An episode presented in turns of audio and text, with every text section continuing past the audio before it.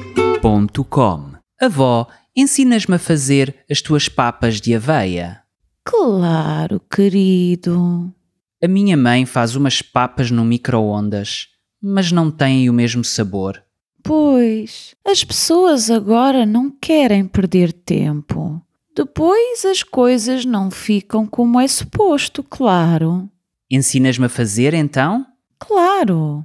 Deixa-me ir buscar um tacho. Sabes, querido, quando eu tinha a tua idade, o meu pai comia todos os dias papas de aveia para o pequeno almoço. Ele adorava.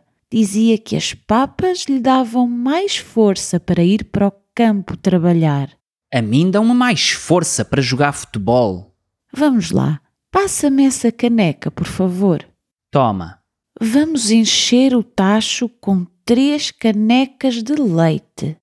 Há quem faça com água, mas eu prefiro com leite. eu também, avó. Vamos juntar uma caneca de flocos de aveia, um pau de canela e uma raspa de limão. A minha mãe não põe nada disto. Agora ficas aí a mexer até começar a ferver. Eu vou cortar uma banana. Podemos pôr mais canela, avó? Eu adoro canela. Sim, mas pomos no final.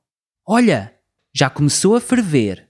Agora acrescentamos a banana e continuamos a mexer até ficar cremoso. Já cheira tão bem. Para além da canela, o que é que queres pôr mais? Pode ser rodelas de maçã. Pode, claro. Avó, achas que já está bom? Sim, podes parar de mexer. Vamos colocar as papas na tua taça favorita. Boa! Agora colocas as rodelas de maçã, isso mesmo, e a canela em pó como tu gostas. Está com ótimo aspecto, avó.